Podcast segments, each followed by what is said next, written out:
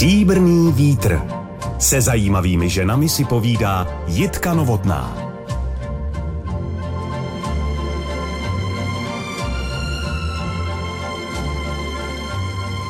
Nekonečná bílá plocha, podmanivá polární krajina, kterou se prohání spřežení krásných psů. A také žena, která se upsala svým sibiřským huskyům a závodění. Má sportovního ducha, vůli i schopnosti snášet zimu. Jmenuje se Jana Henichová, závodnice se psím spřežením, která jako jediná z Čech absolvovala tři nejtěžší evropské závody na dlouhé tratě. Jejich délka 500, 600 a dokonce 1000 kilometrů. Získala status první ženy cizinky, která kdy dokončila nejsevernější závod psích spřežení na světě, Finnmark Slopet. Co všechno to vyžaduje, co všechno to sebou přináší, čím to člověka obohacuje a oč ho takto náročné výkony ochuzují, pokud se vůbec něco takového najde, to si s Janou Henichovou řekneme dnes. Dobrý den. Dobrý den. Jano, určitě musíte být vytrvalá, trpělivá, mít vynikající fyzičku i termoregulaci a v neposlední řadě kuráž. Cítíte se být odvážná? Odvážná asi budu a s tou trpělivostí jeden můj kamarád mi řekl, že moje indiánské jméno by bylo trpělivost. Nejsem trpělivá vůbec, mám s tím právě velké problémy takže ten váš popis, ten je takový velice přívětivý. Mně se tak jevila z filmu, na který jsme se dívali s celou rodinou. Ten film se jmenuje Psí láska a já musím říct, že mě potom provázel celou následující noc. Všechny ty záběry právě na bílou krajinu, na vaše psí spřežení, na vaši tvář, docela unavenou v těch extrémních podmínkách. Hlavou se mi honily také všemožné otázky, některé jsem si snad i zapamatovala. Například, co všechno musíte umět, ovládat, obstarat, pokud máte takový závod absolvovat a neutrpět nějaké poškození zdraví nebo ducha? No, Člověk musí být neustále opatrný a mít velký respekt před tím, co se děje kolem. A když se na tom severu pohybuje delší dobu, tak nabírá nějaké zkušenosti. A já mám někdy pocit, že jsem taková multifunkční žena, že musím umět skoro všechno od toho lehce si opravit auto nebo zjistit, co tam je za problém, to znamená o těch technických věcí, potom si obstarat všechno kolem psů, fůru věcí si dokázat vyrobit, vyspravit, uplést, zašít, dojet, pořídit věci na internetu, v podstatě mít neustále kontakt s nějakou technikou a umět s ní pracovat, tak je to takové, že vám to pořád udržuje toho ducha ve střehu a v takovém nadšení, že se pořád musíte učit něco nového. To si myslím, že je na tom strašně fajn. Můj manžel po shlédnutí filmu řekl, má výdrž a je to tvrděčka. Tak tvrděčka, to si nemyslím, ale většina lidí, co jsou vedle mě, tak možná tento pocit mají, ale já si to nemyslím, protože já se znám s fůrou lidí nahoře na severu, mám kamarádky Norky a proti těm já jsem pořád jenom takové slabé ořezávátko, protože tam ty lidi jsou daleko drsnější a mám pořád velký respekt a pořád ještě nejsem tak drsná jako oni. A děti mi několikrát připomínali, ať se určitě zeptám, jak můžete tak dlouho stát. Když sedíte, tak vám zase mrzne zadek. A já jsem o tom stání přemýšlela, ono to není takový, že stojíte třeba někde ve frontě. Je to takové jiné stání. Tady je to, že stojíte vlastně na obou nohách, držíte se rukami té věže saní a máte jakoby ty nohy podseknuté a máte srovnané těžiště, že stojíte vyváženě a jenom prohupujete nalevo, napravo, že musíte kopírovat ten terén a je to taková zvláštní poloha, stabilizovaná, že v ní opravdu vydržíte strašně dlouho. A samozřejmě ono to není, že na těch saních já stojím 10-12 hodin.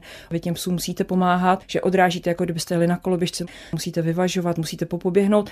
A ten pohyb vám zase zaručuje to, že tam nezmrznete, protože když jednou ze mnou jela jedna kamarádka, ta na tom stála jak tvrdé i, ta byla zmrzlá jak preclik. A já třeba, když jsem měla dlouhý závod a byla mi už zima, tak jsem měla do sluchátek danou muziku a jelo se po řece a prostě byla černočerná tma a já jsem na těch saních tancovala, protože to bylo jenom jediná šance, jak tam přežít a neumrznout. A také se mám zeptat, jestli jste se nebála medvědů nebo jiných zvířat. O, tam nic takového není.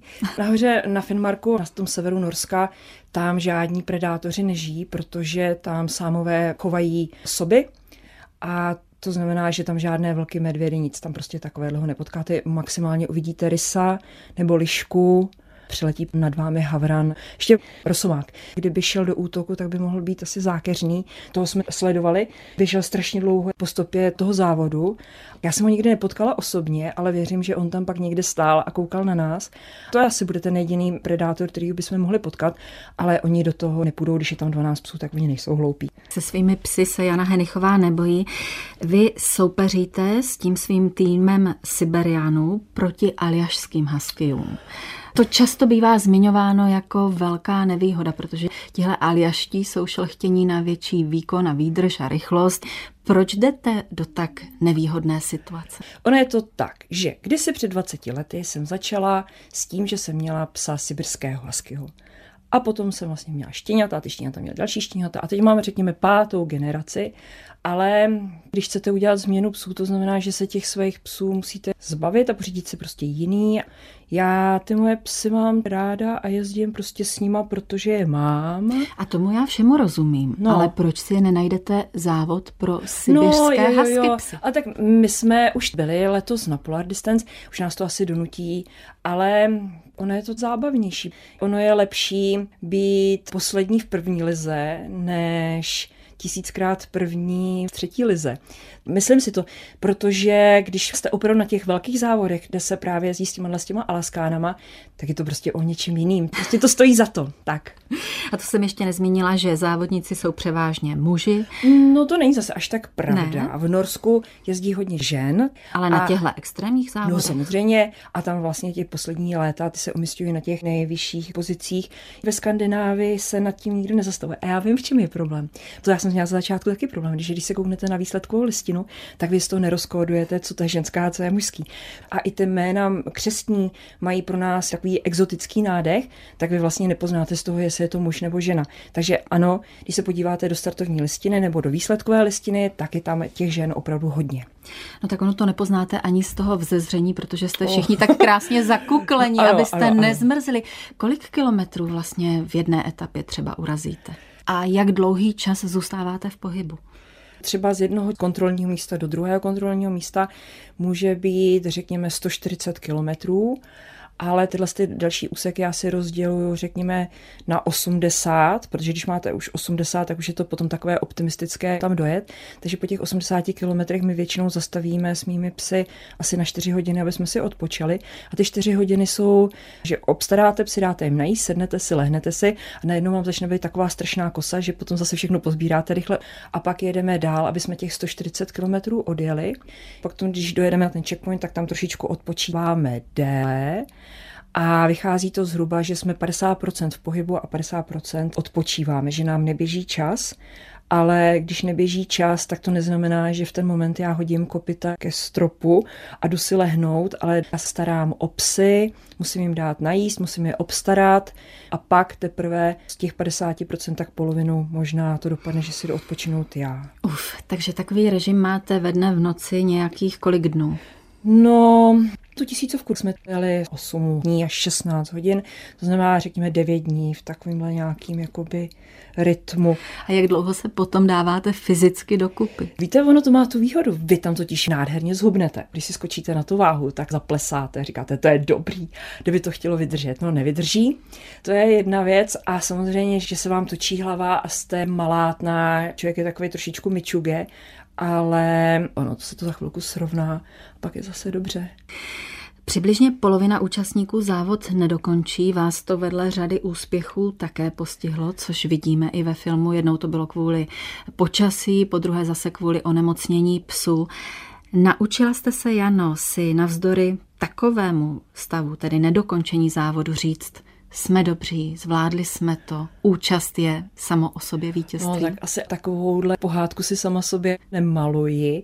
Vždycky mě to hodně mrzí, když musíme ze závodu odstoupit, a protože dokončení tohle z toho závodu je opravdu hodně otázka toho, jestli máte štěstí nebo nemáte štěstí. Je to strašně prchavé, nedá se to úplně všechno naplánovat, ale většinou, když závod nedojedeme, tak se poučím, zanalizuju, co se stalo špatně, co udělat líp a vždycky cítím, že mě to jakoby nakopává do dalšího snažení, protože chci pokračovat dál.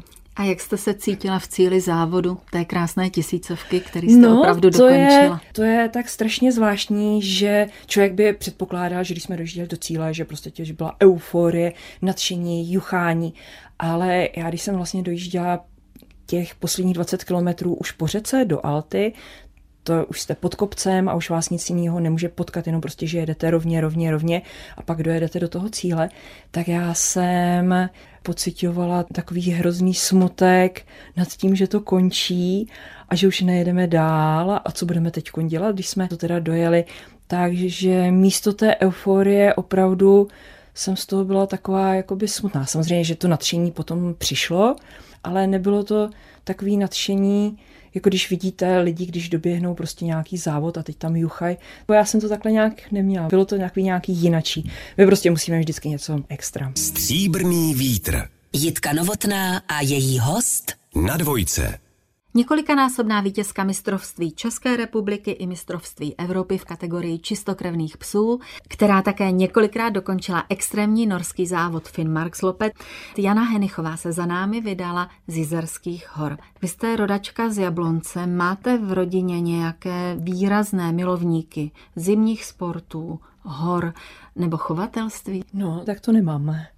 Ale celý život na průmyslovce a kdekoliv se mě vždycky ptali na Pavla Henicha, jestli to je náš příbuzný, protože se jmenuje stejně jak můj táta, ale to je lyžař z Vrchlabí, olympijský lyžař, ale příbuzní nejsme. No.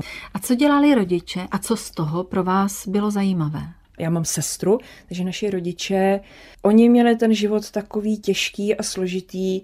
Řekněme, že to byla taková ta divná doba, protože já jsem se narodila v 71. roce a jediná disciplína, kterou se moji rodiče bavili, to bylo, že celé naše dětství rekonstruovali dům a tak to bylo prostě tenkrát. Tak to podhoubí dobrodružství tady hledat nebudeme. Dobrodružství bych řekla, potom bylo u dědečka, Dědeček Henich za války se dostal do koncentračního tábora, protože se snažil utéct do cizinecké legie, ale chytili ho, takže on byl vlastně celou válku zavřený.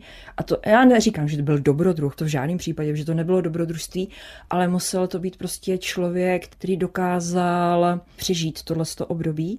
A on to vlastně přežil jenom díky tomu, že uměl řemeslo, protože byl elektrikář. Mám pocit, že byl v Dachau a oni potom začali sbírat lidi, kteří uměli nějaké řemeslo. On se dostal do nějakých sborů, kde prostě soustředili řemeslníky a jezdili do Mnichova, takže vlastně díky tomu on přežil, protože něco uměl rukama. Kolik času vám s tímto dědečkem bylo dopřáno a co jste od něj nasála nebo vstřebala? No, náš dědeček byl velice zarputilý. Všichni říkají, že se mu hodně podobá. Nešel daleko pro hrubé slovo, vždycky přesně věděl, co chce, byl přesvědčen o tom, že má pravdu. A to všechno jste vy? Ano, to jsem já. Protože já bydlím v domě, vlastně, kde babička s dědou žili, tak si myslím, že to je vodou. Tím, že vlastně piju stejnou vodu, tak jsem pochytila dědečkovi vlastnosti. A jako děti my jsme se ho báli, my jsme museli chodit do sauny a potom si pamatuju, jak tam všude byl sníh a my jsme stáli na polystyrénu a museli jsme tam stát tak dlouho, dokud se z nás kouřilo. Pak jsme se museli koupat do rybníka, kde byla vysekaná díra. Nebo si pamatuju, jak mě děda odvedl do garáže a říká, vyměníme pneumatiky na Škodovce, bude se ti to hodit. Jak já mu jsem vděčná, že umím vyměňovat kola na autě, takže s naším dědečkem bylo vždycky fůra zábavy a vždycky se člověk snažil dostat z jeho dosahu, protože to bylo dost drsné občas. Už je to nějaký pátek, co zemřel, ale s velkou láskou na něj vzpomínám. Ač jak člověk stárne, tak si říkám, že to, co nám jako dětem bylo proti srsti, tak v podstatě teď mi dochází ta moudrost. Já jsem to tenkrát nechápala. Když vezmu v úvahu všechny ty vlastnosti, které jste tady přiznala dědečkovi i sobě, tak by mě zajímalo, jak jste se cítila a projevovala v kolektivu dětí, spolužáků, kamarádů, jestli jste uměla být přirozeně jeho součástí, anebo se tam už projevila ta vaše silná lídrovská povaha, která člověka občas de facto vyčlenuje nebo odsouvá trošku do osamění? No, ona to nebude ta lídrovská poloha. Nikdy jsem neměla problém v partě dětí, ale postupem času jsem se dostávala trošku mimo, protože má možná nějakým jiným způsobem nastavený přemýšlení, uvažování a vyjasnění si to, co chci, co nechci, tak jsem se možná začala vzdalovat tomu hlavnímu proudu společnosti, že vlastně hodně věcí si dělám po svém a tím, že žiju v Jizerských horách, tak mě nic netlačí. Kde se objevil váš první pes? To bylo asi v roce 96. Počkejte, ale 96 to vám bylo 25. To mi bylo 25. My jsme měli králíky, psy, kočky, protože jsme bydleli v domě u Jablonce, takže kolem byla nějaká zvířata, ale náš první husky, tak to bylo v tom roce 96, kdy dědeček se rozhodl, že si pořídíme dekorativního psa na babičinu skalku. To se teda výrazně přepočítalo, protože to byl konec babičiny skalky, protože Kimík zahájil soustředěné výkopové práce a všechny kytičky kolem baráku byly vykopány, zničeny a v poslední části boje se dědeček snažil alespoň udržet dekorativní trávník. I to byl teda poměrně náročný boj.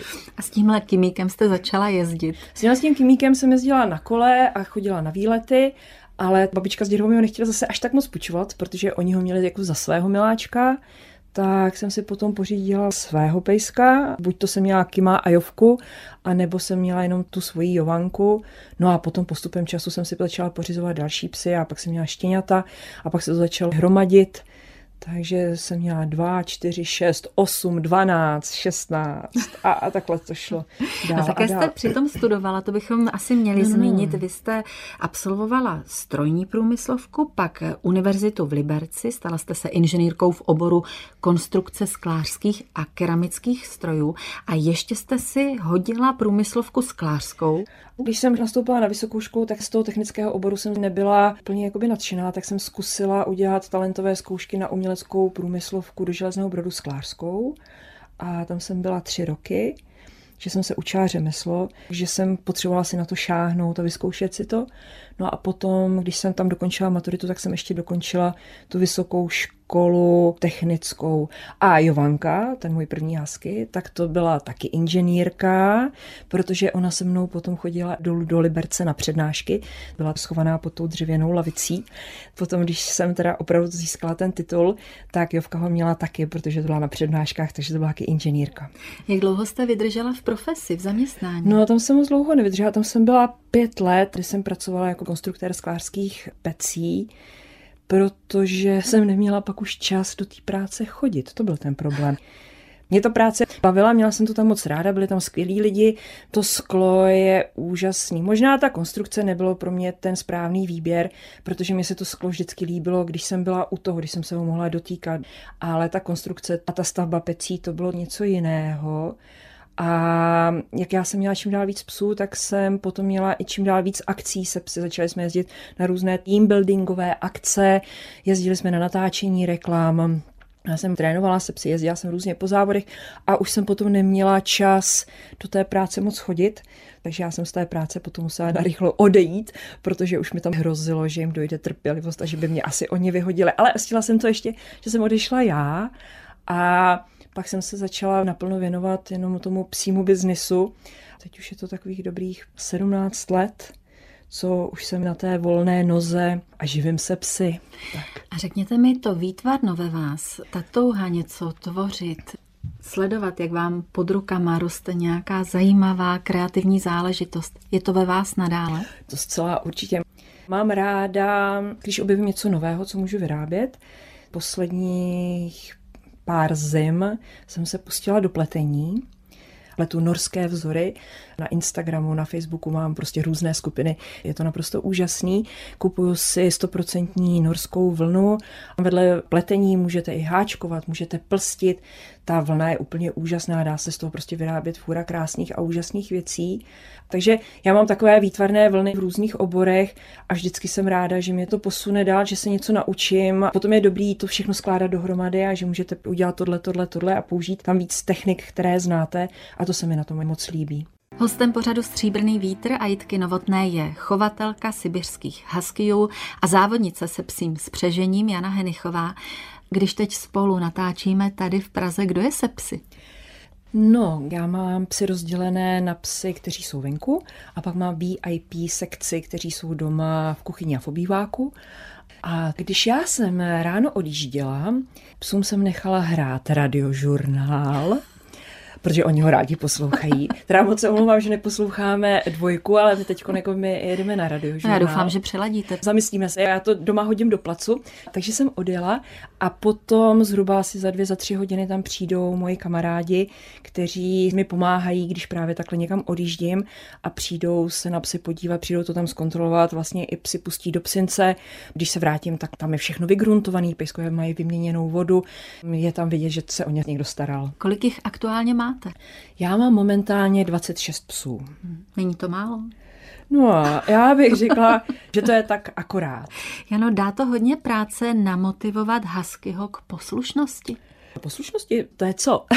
Že vás poslouchá. No, no, oni mě vnímají. To si myslím, že je poměrně slušný pokrok v našem výcviku. Oni tuší, že něco chci dokážou přijít na zavolání, když jsme v uzavřeném prostoru toho výběhu. Kdyby se dostali ven, tak oni se budou vyběhat. Oni jsou nespoutané osobnosti a když se dostanou ven, tak oni neposlouchají, protože to nemají zapotřebí. Oni vědí, že jsou chytřejší. Tihle psy si opravdu myslí, že jsou mnohem chytřejší než vy takže vy s nima musíte neustále bojovat. Jaké finesy nebo triky se vám to osvědčily? Musíte vědět, co mají za lubem, musíte to poznat, musíte přemýšlet jako oni a odhadnout dřív, než se něco stane. Já si myslím, že už se máme dost přečtený a oni čtou mě, třeba když odjíždíme, nebo já se snažím do poslední chvíle na sobě neukázat tu nervozitu, že se balíme, že odjíždíme, ale oni to na mě poznají velice dobře. Od kdy se s nimi dá trénovat? No, já mám tam teď v týmu dva malé kluky, kterým je rok a pomalu jsem s nimi začala trénovat, protože pejsek, řekněme, do 15 měsíců neustále roste a proto není dobře ho příliš zatěžovat, protože tam má ty růstové zóny. Aby se nepoškodili, tak vy vlastně tomu psovi musíte dát nejdřív prostor, aby dorostl fyzicky, pak hlavou, aby dorostl a od toho roku pomalinku jsme začali trénovat. A jak dlouhá je potom jeho závodní kariéra? No popravdě řečeno záleží na tom psově každém zvlášť, protože já tam mám samozřejmě taky psy, spíš psí slečny, které se rozhodly třeba ve třech letech ukončit předčasně svoji závodní kariéru, protože to až tak moc nebaví ale to vůbec nevadí, protože já mám ty psy i na to, aby byli přátelští a milí k dětem a k lidem, kteří k nám jezdí. Takže nezávodí, nezávodí. To není zase až tak velký problém. Teď na podzim chodí trénovat všichni, že těch pět kilometrů oni uběhnou všichni, aby měli aspoň nějakou základní kondičku, ale potom, jak začneme jezdit těch kilometrů víc, tak potom tyhle ty pejskové, kteří už nechtějí nebo nemají o to zájem, tak ty zůstanou doma. A jak vám to oznámí? To poznáte. Když oblíkám do postroju, tak ti psi, kteří chtějí, tak přijdou a hlásí se já, já, já, já, já, já chci, já chci. No a ty, co nechtějí, tak ty jako stojí kolem a tak říkají, no vážně. A nebo se zdekujou a úplně zmizej. Ta nažhavenost psů, kteří jsou tělem i duší závodníci, je krásně vidět ve filmu mm-hmm. Psí láska. Oni jsou opravdu nedočkaví a úplně natěšení, aby opravdu vystartovali. To, to je taková, že si jim přepne úplně mozek. Jak dlouho to trvá, než je osedláte? No, spíš zapřáhnu. Už to samozřejmě všechno dělám velice rychle, protože já mám grif a ti psi to taky znají. Nám dávají jedna tlapka, druhá tlapka. Máme to sehrané, ale já třeba v zimě když oblouvám i psí botičky a musím postroj a ještě trička a kabátky. Když je velká zima, tak mi těch 14 psů trvá, já nevím, 40 minut, než to všechno obléknu a než zapřáhneme, tak to je těch 40 minut hodina. A oni samozřejmě nestojí v klidu, ale jsou, jak jsem říkala, náležitě rozdovádění a také vydávají to své krásné štěkání. Není toho někdy příliš těch decibelů? Ono je dobrý pošetřit si ty decibely až na úplný konec. To znamená, já když začnu oblékat ty psy, tak ještě nehlučí, u nás začne ten cajmrsk, kdy je začnu zapřát do těch šňůr a v ten moment oni začnou lítat a řádit. A to se samozřejmě snažím, aby to proběhlo co nejrychleji. Za prvé třeba tady v Jizerských horách z ohledu k mým sousedům. To je potom, řekněme, 3-5 minut opravdu tady toho adrenalinu. A při závodě tam už máte psy oblečené, máte je zapřežené, ale pak musíte čekat na nějaký časový interval a to tam třeba takhle musíte stát 10-15 minut a pak je to právě takovýhle blázinec. Oni jsou opravdu neuvěřitelně živí a temperamentní, což může přivodit asi i docela nervující situace. Stalo se vám někdy, že si počínali neskutečně bláznivě a že se vám třeba nedařilo je ubrzdit? S tím brzděním je to tak, že já když vyjedu, tak já vím, že prvních 20 kilometrů nezastavím. dávat nějaké příkazy nebo povely nebo se snažit zastavit, to je poměrně zbytečný. Vy tam jenom jedete a držíte se a musíte předpokládat, že to všechno dobře dopadne. A nebo musíte počkat, až se ta trať začne jakoby zvedat do nějakého prudšího kopce, že tam máte možnost teprve zaseknout nějak ty kotvy a zastavit.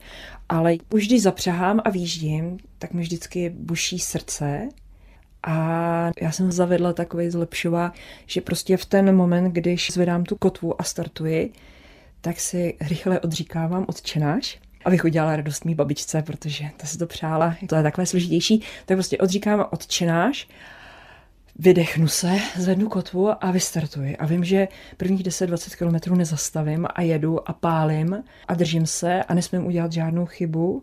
A byly někdy fatální chyby a fatální ne, nehody? Ne, ne, ne, ne. A víte, já bych to měla zaklepat. Třeba teď jsem jela no, při podzimním tréninku, jedu, jedu za tou trasu, jezdím ráno pod mě, a najednou tam vědu a tam byly pokácený přes cestu stromy. Protože jsem tam dva dny předtím nebyla. Prostě napříč tam byly poházený stromy. A ty psy, když tam máte 12 zapřežených, to spřežení nemá zpátečku, nemáte to jak otočit. Třeštila jsem oči. Teď si musíte vyjasnit tu situaci, ano, je to tam. Já jsem si uvědomovala, jak strašně dýchám a říkám si hlavně klid, hlavně klid. Protože já, kdybych začala plašit, tak vlastně to zoufalství nebo to bláznoství přenáším na ty psy. Takže já jsem prostě dýchala a začala jsem vydělat věci, které jsem věděla, že musím udělat. Musela jsem tu káru vyvázat za strom, aby mi neujela. Potom jsem si natáhla řetízek, přicvakla jsem si psy, Psi se začali sklidňovat a pořád jsem jako nejšila, chláchula. Oni seděli, koukali na mě. Já jsem to všechno udělala a otočila jsem je a sjela jsem potom takový kopec plný kamení, který jsem si vždycky přála sjet v opačném směru. Ale když se dostanu do toho průšvihu a vím, že by mi mohlo jít o život, tak jsem ráda, že to dokážu jakoby vydýchat, sklidnit se a najít vlastně ideální, optimální řešení, jak se z toho dostat. Protože bez tohohle z toho bych už byla tisíckrát někde rozbitá, někde na stromě zabitá. Pořád si člověk musí udržovat čistou hlavu a čistý a rychlý uvažování a najít rychlé řešení. Já neodolám a vrátím se ještě k té babičce. Byla něčím jako váš duchovní guru? To se nedá říct. Když mě rodiče půjčovali právě babičce a dědovi Pulgratovým, tak jsme jezdili na Moravu do Jimramova, to je u Nového města na Moravě, tak jsme tam chodili do kostela. A tenkrát se do kostela nechodilo, takže pro mě to bylo takový zvláštní zážitek. My jsme sice se sestrou pokřtěni, ale my jsme do kostela nikdy nechodili, vůbec jsme netušili, co to obnáší. A babička potom, když umírala, tak říkala, no, vy jste takový bezvěrci, vy se za nás ani nikdy nepomodlíte. Říká, babi, neboj, tak pojď, já si to napíšu. Tak já jsem si na takový čtverečkovaný papír perem přepsala právě ten odčenáš a je to pár let, co jsem uklízela a tu krabičku jsem našla a našla jsem tam právě tou dětskou rukou napsaný odčenáš. A říkala jsem si, no, jestli on není čas si to přečíst. A já, když jsem si ten odčenáš přečetla, tak v něm je taková moudrost. Já to nemůžu říkat. Slzy mi jdou do očí. Je v tom prostě velká moudrost. Takže já jsem se ho naučila, abych ho dokázala odříkávat rychle. A v ten moment, když je mi ousko, když si nevím rady, tak si ho přeříkám a vždycky v něm něco najdete, nějaký to slovní spojení, které prostě zrovna potřebujete. Tak je to takové milé. Stříbrný vítr. Jitka Novotná a její host na dvojce. V létě pořádá Jana Henichová ve svém domě v Jizerských horách obklopeném přírodou a spoustou psů, huskyů, také tábory pro děti. Když se vám v chalupě objeví ta lidská smečka, jak to prožíváte? Tak je to teda masakr.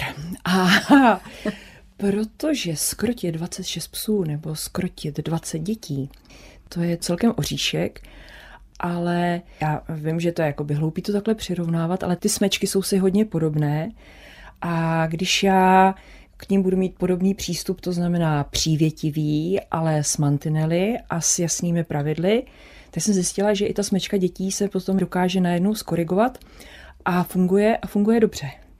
A co víte, že se děti a lidé vůbec mohou od Huskyu naučit? Psy husky jsou především přátelští k lidem a dávají jim svoji lásku a neřeší, jestli si tu lásku ten člověk zaslouží nebo nezaslouží. A oni, jak jsou krásně chlupatí, tak když ty děcka je obejmou, tak tam dochází k takovému zvláštnímu splnutí těch duší, když se to prolne tak, jak má. No ale samozřejmě, že nemůžete trávit celý týden tím, že necháte děti, aby se jejich duše prolínaly se psy. Musíte je samozřejmě pobavit, musíte tam udělat adrenalin, hrát hry, musíte dělat výtvarku. Ale je to všechno založené na tom, že tam máme těch 26 psů, o které se musíme denodenně starat a je tam ten kontakt s těmi psy. Čím vás děti dostávají? jsou to čisté duše. Je to strašně zvláštní vidět, jak na ně ti psy působí a že to v nich otevírá tu dobrou stránku. Mm-hmm. To si myslím, že se mi na tom líbí hodně. No a na rozdíl od léta v zimě se pak oddáváte spíš klidu a samotě, protože odjíždíte do Švédska, kde trénujete. Bydlíte tam v takovém pohledném, lákavém srubu, do kterého, jak jste mi říkala, se nevejde moc dalších lidí, takže jste tam opravdu To je takový baráček přírody. pro jednoho, maximálně dva, tři lidi, jako když přijdou na návštěvu. A jsou ty dny ve Švédsku hodně odlišné od těch tuzemských, a teď nemyslím na vnější okolnosti, ale spíš právě na ty prožitky a stav mysli. Tady v Čechách žiju velice extravagantně. Neustále na někoho mluvím, někomu něco vykládám, jako teď tady. Tom Švédsku na mě nemluví nikdo a já nemluvím na nikoho a když nebudu chtít, tak já třeba za celý týden vůbec nikoho nepotkám. Ponořím se sama do sebe, jsem sama se sebou, se svojí duší, se svými psy a s tou přírodou kolem. A sice žiju v Jizerských horách, takže by se dalo říct, že jsem taky v přírodě, ale tam to je daleko větší útěk. Já mám ráda ty změny, protože já když uteču tam, na to místo, tak první dva, tři dny jsem z toho úplně na kaši, protože ta změna je vždycky taková, že to bolí, když se člověk zase zaběhne a srovná se s tím prostředím a jak to funguje, ale pak si to tam náramně užívám. A pak, když se blíží ten čas, kdy se budu vracet domů, tak já se zase těším přes léto, až pojedu do Švédska. A když jsem ve Švédsku, tak se zase těším, až zase přijedu domů a zase budu dělat to, co dělám. Tak se neustále udržuju v takovém stavu těšení se. Necítíte se být co do řeči, výraziva, trošku ochromená po těch třech měsících, kdy jste de no. facto jedinou lidskou bytostí sobě na blízku? Já mám ráda v tom švédském prostředí, že tam přihodím výhybku a že tam mluvím anglicky. A když tam jsem, tak si pouštím i filmy a mám takovou kulturní změnu. Samozřejmě ve Švédsku bych měla mluvit švédsky, jenomže já švédsky neumím. Jsem ráda, že mluvím anglicky, ale ve Švédsku všichni mluví anglicky, takže já když jdu do obchodu nebo kamkoliv ke kamarádům na návštěvu, tak všude se mluví anglicky a žiju tam v anglicky mluvícím prostředí, což je taky milé. No, nakousla jste to sama, tu angličtinu, tak já neodolám a zeptám se, jestli byste nám byla ochotná prozradit, jak se ve vašem životě vynořil záchranář z amerického Ohája. To byl dobrý kotrmelec. Bylo to možná z toho tlaku, že jsem měla pocit, že bych měla asi žít normálně a že bych teda asi měla dělat to, co všichni okolo, že bych se teda měla k sobě najít někoho a mít tu rodinu a žít v podstatě normálním způsobem. Tak jsem to zkusila a došla jsem k závěru, že asi tudy cesta pro mě nevede a že to asi nebyl dobrý nápad. Zachránila jsem se a zase si žiju svým normálním životem, spokojeným. Myslíte, že někdy budete ještě žít, jak říkáte, normálně? Hmm, já si myslím, že teď už je pozdě a hlavně já si užívám, že už jsem v takovém stádiu, že už by se dalo říct, že už jsem stará a tím pádem už to nikoho ani nenapadne říkat, že bych měla žít nějakým jiným způsobem, protože už by to bylo blbý, že? Takže jsem ráda, že už jsem se propracovala do tohoto vyššího levelu a nemusím dělat to, co mi někdo říká. A myslíte, že to mašerství, my jsme vlastně ten pojem dosud nepoužili, tak to je závodění s psím spřežením? Říkáte to správně. Tak myslíte, že mašerství se nedá sloučit s osobním životem tak, jak ho chápe většinová společnost? Tak já bych to asi tak nespojovala. Já si žiju jakoby svým způsobem a dělám u toho mašing a mám psy a žiju se psy ale to, co dělají ostatní, to já vůbec netuším mm. a to je jako jejich záležitost, jakým způsobem oni chtějí žít a jak to propojují. Pro většinu lidí sdílet radosti a sdílet starosti je přirozené. Máte lidi, se kterými můžete sdílet radosti a starosti? Sdílení, to je takový hodně široký pojem, proto to, že v dnešní době můžete sdílet cokoliv, že můžete sdílet na Facebooku, na Instagramu, můžete Tam sdílet. jsem úplně nemířila.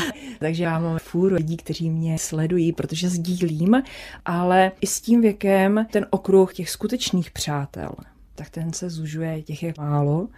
Mám kolem sebe přátelé, s kterými si můžu povídat a mluvit na ně. Ale je jich opravdu strašně málo. Je to zvláštní, že když byl člověk mladý, tak těch kamarádů a přátel a všech měl všude strašně, strašně moc a ten okruh se zmenšuje. A jaké lidi máte ráda, Jano? Hlavně potřebuju lidi pravdomluvné, kteří si na něco nehrají, kteří v podstatě nevytváří kolem sebe pózu a pak najednou z hruzou zjistíte, že to není pravda, to, jak se tváří. Takže já potřebuji lidi opravdové, kteří mluví pravdu. Je jich dost? No těch je strašně málo. Ale jsou. A co vám do života s jistotou vnáší ta smečka pejsku? Oni mi vnáší jistotu, protože tam všechno musí fungovat pořád stejně. Já vždycky ráno musím stát, když otevřu oči, tak najednou, a ah, do kepsům, super.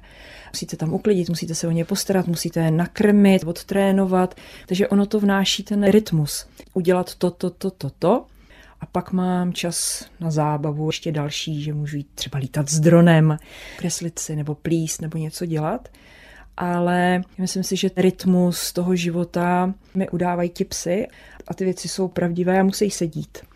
Dokdy budete závodit? O to já nevím. Ale přemýšlíte o tom? No, přemýšlím o tom, ono to není o mně, ono to je hlavně o psech. Nejmladším klukům je teď rok, ti jsou dva, potom dalším psům jsou čtyři, pak vlastně lídrovi Gábince bude 10, takže ta brzo skončí se závoděním. Psy mohou běhat závody do nějakých deseti let a je to hrozný, jak těm psům ten život strašně rychle utíká. Takže já budu hodně limitovaná teď věkem psů, protože my se teď budeme muset pomaličku přehodit na nějakou turistiku a výlety. A vzhledem i k tomu, že letošní sezóna vůbec není jistá, jestli nějaké závody budou nebo nebudou, tak je potřeba si přehodit vyhybku v hlavě a než aby se člověk upínal k nějakým závodům, tak já se spíš upínám k nějaké cestě, že prostě budeme jezdit a budeme proskoumávat nějaké nové terény, zažijeme nová dobrodružství tím, že se dostaneme prostě někam úplně jinam. Člověk si musí vždycky něco najít, na co se těší. A ten nejnáročnější světový závod na Aljašce, který jste kdysi označovala jako svůj hlavní cíl, ten už je no, definitivně... Tak ten už nám asi utek právě tím stářím psů, protože já jsem měla v plánu, že odjedeme vlastně ten Finnmark slope, to se nám nepovedlo. Ten nám utek, protože já jsem předpokládala, že dojedu ten dlouhý Finnmark slope, tu prodlouženou verzi, a to se nám nepovedlo. A pak bylo v plánu, že bych právě jela na Aljašku, ale ten sled těch událostí, který byl v plánu, se prostě nepovedl. A tím pádem bych musela se vybudovat další generaci psů. A další věc je, že ta Aljaška je tak finančně v nedohlednu. Mít 2 miliony českých korun, který bych vyhodila někam do luftu, to, to podstatě není ani možný. Takže nám už zůstane pouze ta Skandinávie. A ta Skandinávie je samozřejmě přívětivější, protože já sednu do auta a dojedu tam na tu Aljašku se musí letět letadlem a pak si tam to nějaké auto buď to musíte zase koupit nebo pronajmout a už nejste pánem svýho času a svých rozhodnutí, tak mě vyhovuje prostě ta Skandinávie. A vadí to, že nebudete závodit na Aljašce? Já si myslím, že jsem už přišla na to, že nám to vlastně ani vadit nebude, protože o tu Aljašku teď ani nejde. Tam jde o to, že já si přeju, abych s těmi psy mohla běhat ve Skandinávii nebo vůbec běhat. Třeba i v těch vašich jezerkách. Třeba i v těch našich jezerkách je to to, co mi přináší radost. A když někomu řeknete, že máte velký cíl, tak on to ten člověk může pochopit, proč to děláte. Ale když někomu řeknete, že chcete jenom běhat, to potom většina lidí ani nechápe, proč děláte. Já když se na vás dívám, já tomu rozumím. tak to je super. Naším hostem byla Jana Henichová. Děkuji vám za to, mějte se dobře, buďte zdravá i se svými pejsky. Naschledanou. Děkuji a naschledanou.